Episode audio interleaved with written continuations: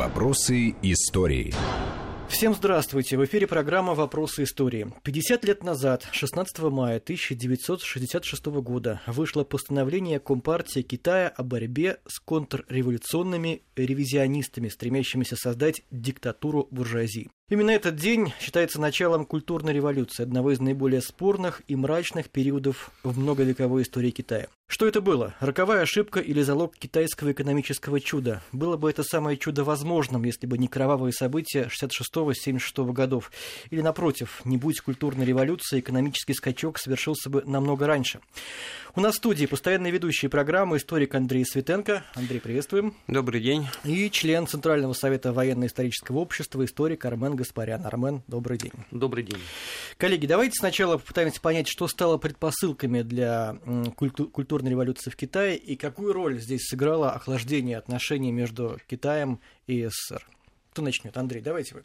Ну, я бы вот не стал для начала связывать э, этот процесс с советско-китайскими отношениями, потому что в основе своем, как мне кажется, в основе своей это все проблемы чисто китайские, пути развития общества, проблемы власти, борьбы за власть, э, два провальных э, экономических проекта, большой скачок, и пусть расцветают 100 цветов, которые имели место вот до начала культурной революции, они привели Мао, конечно, к неутешительному выводу, что нужно что-то такое предпринимать экстраординарное для того, чтобы, так сказать, все окончательно не уплыло из его рук. Поэтому в известной степени это все было продиктовано борьбой э, за власть, и там был главный оппонент, главная мишень э, значит, и жертва культурной революции, это Лю Шао Ци, человек номер два в китайском руководстве, в китайской компартии. И достаточно сказать, что его один вот из его ближайших соратников, сподвижников, более молодой,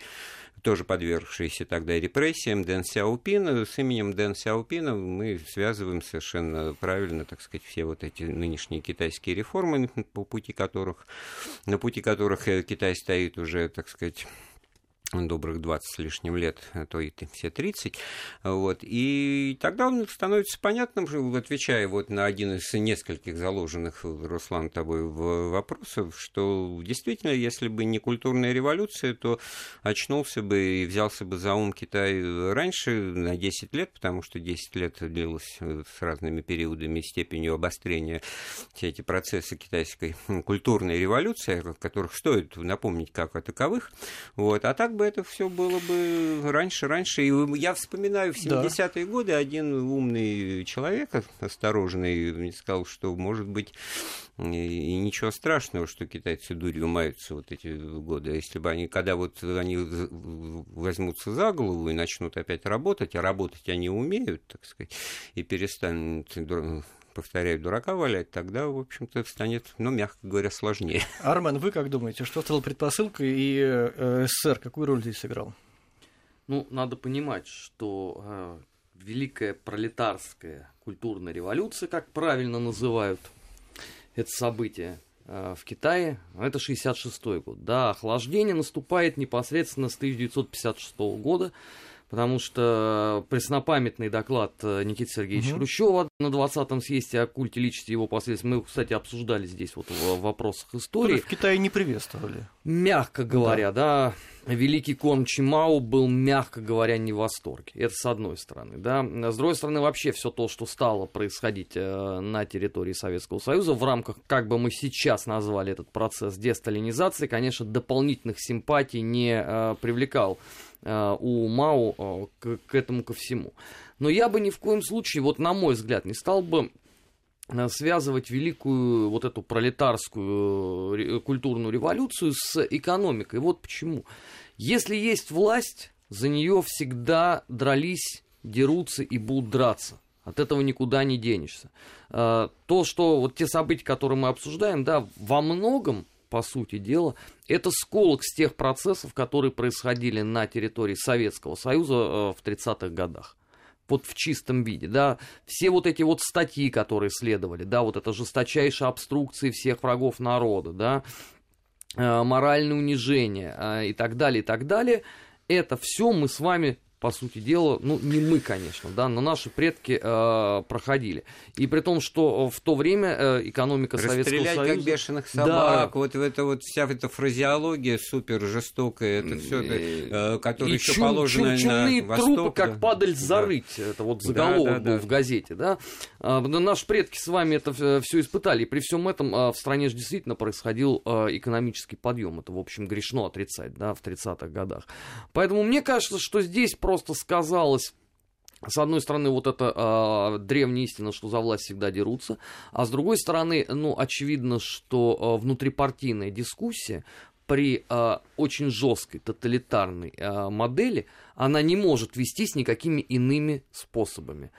Если она начинает вестись, э, условно говоря, на страницах газет, на неких партсобраниях, это заканчивается, как правило, крахом вообще всего государства. Я вот думаю, позвольте мне включиться и как всегда, с чем-то не согласиться. Но если в Советском э, Союзе все-таки контроль над экономикой осуществлялся, и как бы параллельно, как, ну, как рельсы, да, вот, э, двигался процесс э, политический и идеологический с поиском и обнаружением многочисленных врагов народа, то, но при этом, так сказать, созидательный труд и по программе индустриализации, то у Китая этого ничего в 60-е годы не было, извините. Так вот, я почему говорю, он, не надо увязываться нет, с экономикой. Нет, там экономика была в плачевном состоянии, лежавшая, потому что вот эти вот знаменитые доменные печи, которые давали 700 миллионов тонн стали выпеченные в домашних условиях бытовой, это вот символ китайской экономики рубежа 50-х, 60-х годов, догоним и перегоним, неважно какого качества, важно количество, глупости, да, гонялись за воробьями, потому что они, дескать, много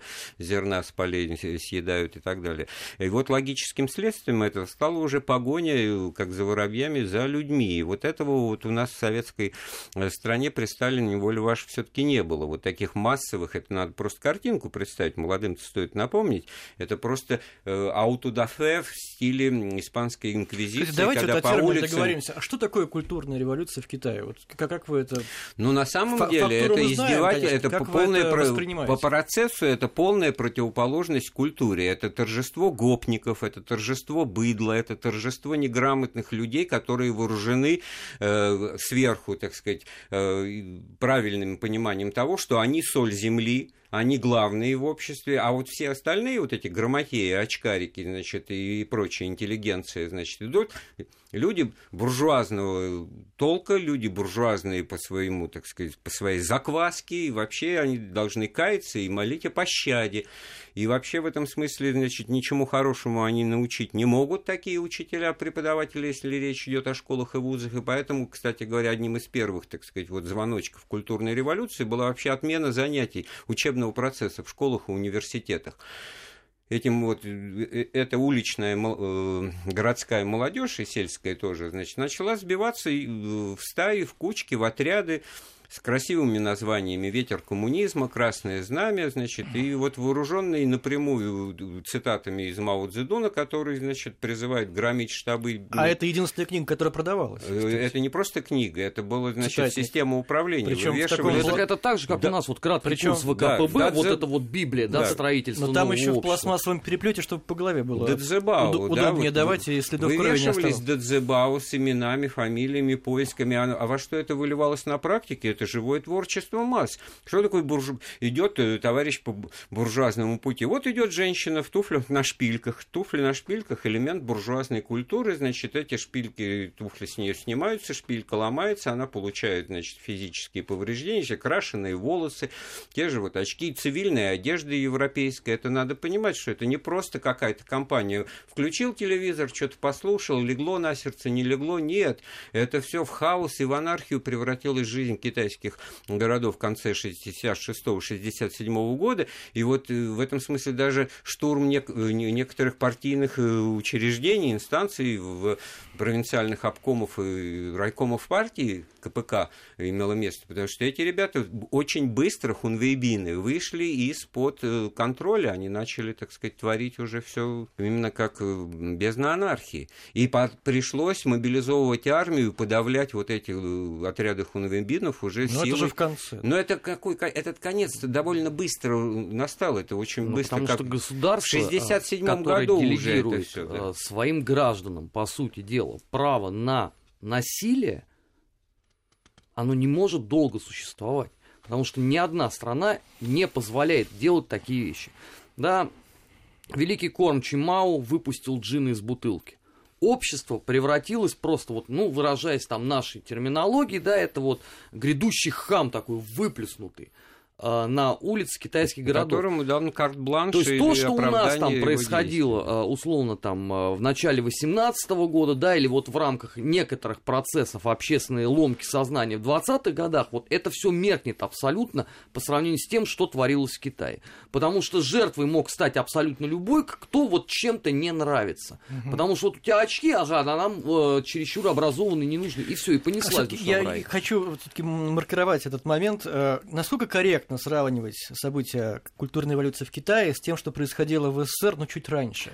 Ведь у нас тоже, я сравниваю, тоже я запрещали сравниваю книги, для того, чтобы наша аудитория понимала вот степень тоже запрещалось э, инакомыслие. Это все-таки были несколько Ну, разные вещи, или по духу Нет, у нас при то этом на улицах не били. Я У нас могла быть статья но- позор условно литературному власовцу Но Солженицыну, я- но при этом хунвейбины по, я- улице я- Горького не носились. У нас монополия на насилие принадлежала по-прежнему государству. а Там монополия на насилие была отдана Вот, а руки здесь р- самое народа. Так вот я интересное, ровно об да, этом-то и вот- говорю. вот это самое интересное, да, что получается, что Мао Цзэдун сознательно бил по штабам, собственно, так как лозунг такой и был, значит, э, ну, сознательно разрушал, значит, систему власти и управления, в том числе партийную структуру, вот путем э, адресации напрямую к народным массам. Вот есть вождь и есть толпа, идеальная для Мао Цзэдуна структура, который, э, из которой выпадают все возможные оппоненты, претенденты на, на власть, и он становится действительно великим кормчим, он в этом смысле небожитель, культ личности, все, так сказать, целое поколение на этом формируется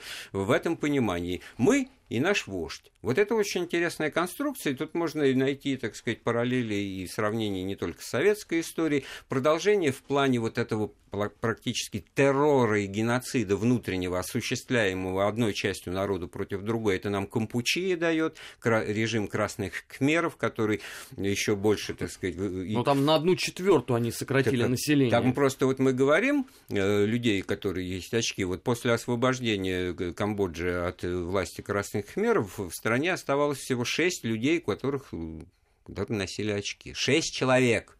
Миллион из 7 миллионов было убито. Э, Просто вот... э, На студии двое, кто носит нас- очки. Вот, я Вам страшно, и как и говорю. Мерман. Слушать Нет, ну все это- на было- самом деле. Ну, правда, А, представить. Вот вот мы это, число жертв, теоретически э, рассуждаем, но это было все в реальности. Число Это, жертв конечно, культурной революции может быть и, и превышено, и, так сказать, и со всякого рода косвенными потерями. Я Не- просто- Оценивается некоторыми исследователями От в 100 15 миллионов, миллионов, человек. до 40 миллионов, а некоторые Да, исследователи, да, говорят, что Ну, потому больше. что а, в чем а, главное с этой точки зрения а, засада и сложность? Дело в том, что в Китае в эту эпоху не было четко обозначенного определения, что же такое классовый враг. То есть вот любой абсолютно человек мог под него попасть. Если там условно во времена тяжелейших э, репрессий 30-х годов все-таки было понятно, кто подпадает и самое главное за что под разного рода определения. Да, это было. Было, было, да? было, было, конечно. Даже э, знаменитая Каэровская 58-я статья четко дифференцировала, что дается и за какие прегрешения, да. В случае с э, пролетарской э, китайской великой революцией никаких запретов, никаких рамок, может быть виноват любой. От самого малограмотного крестьянина в самой захудалой э, крестьянской деревне, да, до условно до любого члена правительства. Вот я думаю, что если все-таки ставить вопрос так, а зачем, очень правильно, да, зачем все это было, да, и подходить к ответу через анализ того, что происходило, тогда вот что получается. Всего год длилась по времени вот эта вакханалия и анархия хунвейбиновская, когда вот действительно города были погружены в массовый уличный террор. А уже осенью 1967 года Мао отдает приказ армии, так сказать, подавлять вот эти вот отряды вооруженные хунвейбинов, которые к Назвал этому... их шныряющими крысами Вот, они в крыс сами превратились. А почему? Потому что Джин выпущенное из бутылки, творчество масса, оно действительно рамок не имеет, оно выходит из-под контроля на раз-два. зачем это И сдел- вот, подожди, зачем я это закончу эту мысль, очень Да. интересно, потому что вот вроде мы как бы привычно хунвейбины, точка, у них началось внутри хунвейбинов деление на правильных и еще более правильных. Они поделились на красных хунвейбинов и черных хунвейбинов, значит. Вот красные хунвейбины, это были все-таки представители более-менее такого просвещенного населения, которые вот пытались овладеть молодежь, ну, дети партноменклатуры, молодежь студенческая, образованная, которые, значит, ну, может быть, и язык неплохо подвешен, как-то вот, вот такой была элита, да. Я не хочу это, я думаю, это не страшный пример для сравнения. Вот знаете, как вот в германский нацизм, там был какой-то СА и был СС, и потом, значит, вот эти коричневые рубашечники и черные рубашечники, и чернорубашечники в какой-то момент вырезали всех коричневых, да, вот. А тут, получается, уже была борьба между красными э, хунвейбинами, это, значит, э, э, красные охранники, и черными, да.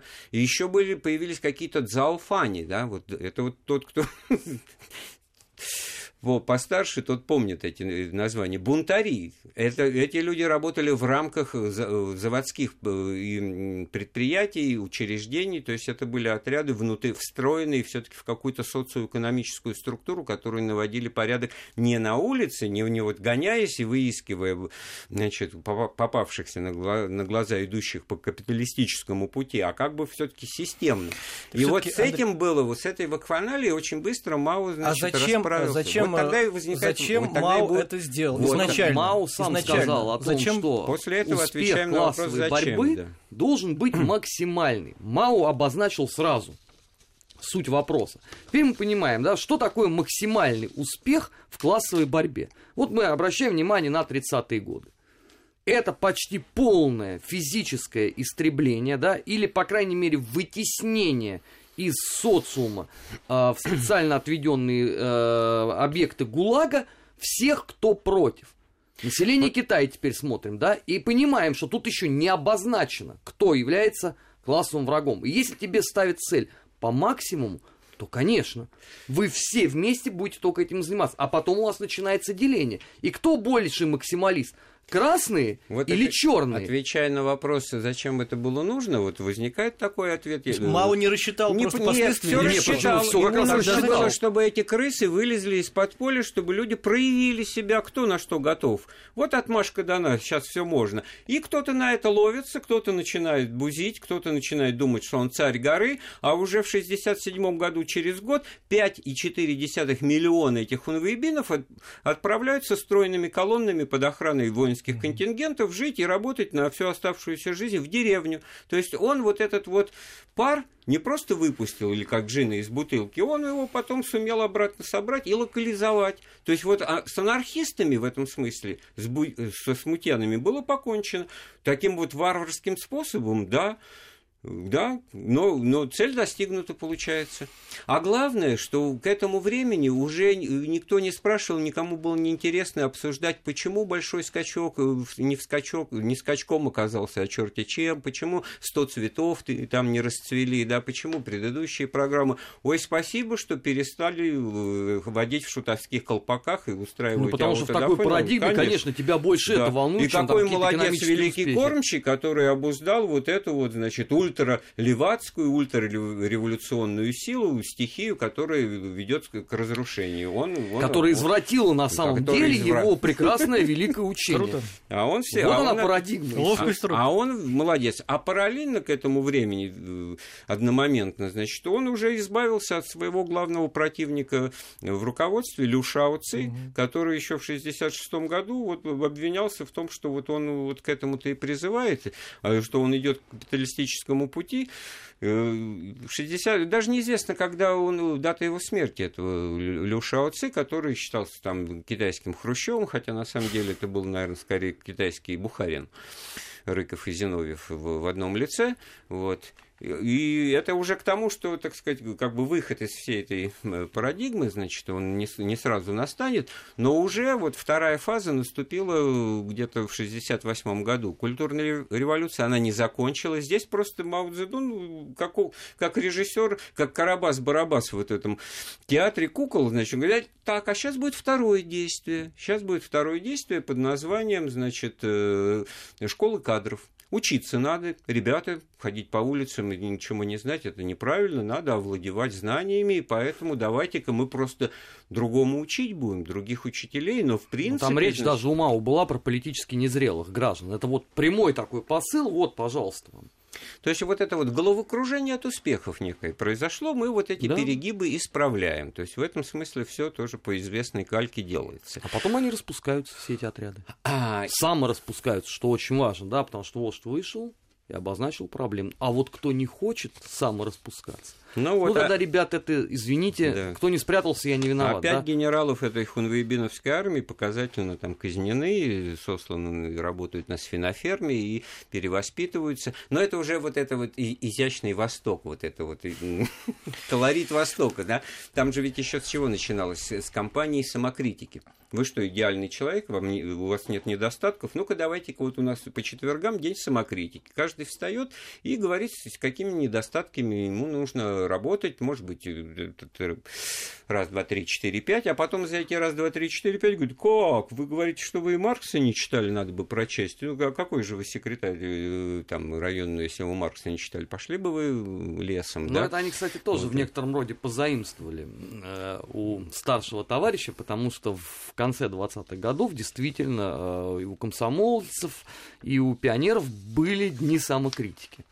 Не ну, они даже не дни, были, они скорее да, там да. вечера были, да, но вот люди э, делились э, тем, э, куда они должны, значит, идти и как они должны развиваться. Ну, в 30-х годах эта традиция потом сойдет на нет, потому что товарищ Сталин же провозгласил некоторые иные лозунги, да, и тут уже не до самокритики было. И все-таки вот более серьезная вещь, которая действительно не отменялась, а продолжалась и имела место на протяжении там всех десяти лет, это борьба с, ну, классикой мировой культуры, которая была названа феодальной, да, ну, были закрыты все нормальные, цивилизованные, европейские и так далее, европеизированные, там, театры, оперы и балета. Переломали пальцы лауреатам конкурса пианистов имени Чайковского, знаменитый, не меньше, чем Ван Клиберн тогда, вот и в Советском Союзе в том числе.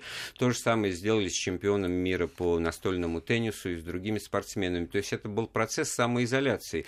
Китай вот э, по мысли Мао должен был вот обрести самость свою, особенность, мы не такие, как все, через вот отказ. Ни в каких Олимпийских играх они тогда не участвовали, никаких спортивных культурных контактов нет, а внутри страны в области культуры только революционные образцовые оперы. Ну, то есть ничто мало-мальски культурное, мало-мальски социально значимое, Э, какую-то... Не вот... имела, в принципе, права на существование. Вот сейчас вот лю- любят э, говорить и указывать, благо примеров этому много, как любят советские фильмы. Вот «Азори здесь тихие» в Китае чрезвычайно популярный фильм. Там они, значит, с опозданием это все воспринимали в свое время, вот в начале уже, так сказать, эпохи, так сказать, нормального развития. И там тоже чучело, вот были целые гастроли вот участников и авторов создания этого фильма. А тут вот, можете себе представить, ноль, все, вот это отрезано. То, что было в 50-е годы, какой-то все-таки ниточка, связывающая с, с мировой культурой через советскую культуру, через советский кинематограф, театр, литературу. Ну, вообще через есть, страны соцлагеря. Да, это все было убрано. Но здесь вот э, все-таки вот успеем мы дальше вернуться к, к экономике. Здесь есть очень интересный момент. А вот ядерной державой-то Китай стал как раз в эти годы практически. Вот что ну, удивительно ну, парадокс. Немножко до, потому что первые испытания атомной, атомного устройства в 64 Нет, первый, по-моему. Нет, нет, в 54-м там еще ничего не было. 64 64 Да вот это как раз э, очень интересная и наглядная проверочка состоянию дружбы и контактов, так сказать, с Хрущевским Советским Сейчас Союзом. Мы да. начнем, давайте вот с этого следующую часть нашей программы. Сейчас мы прервемся и послушаем новости. Вопросы истории.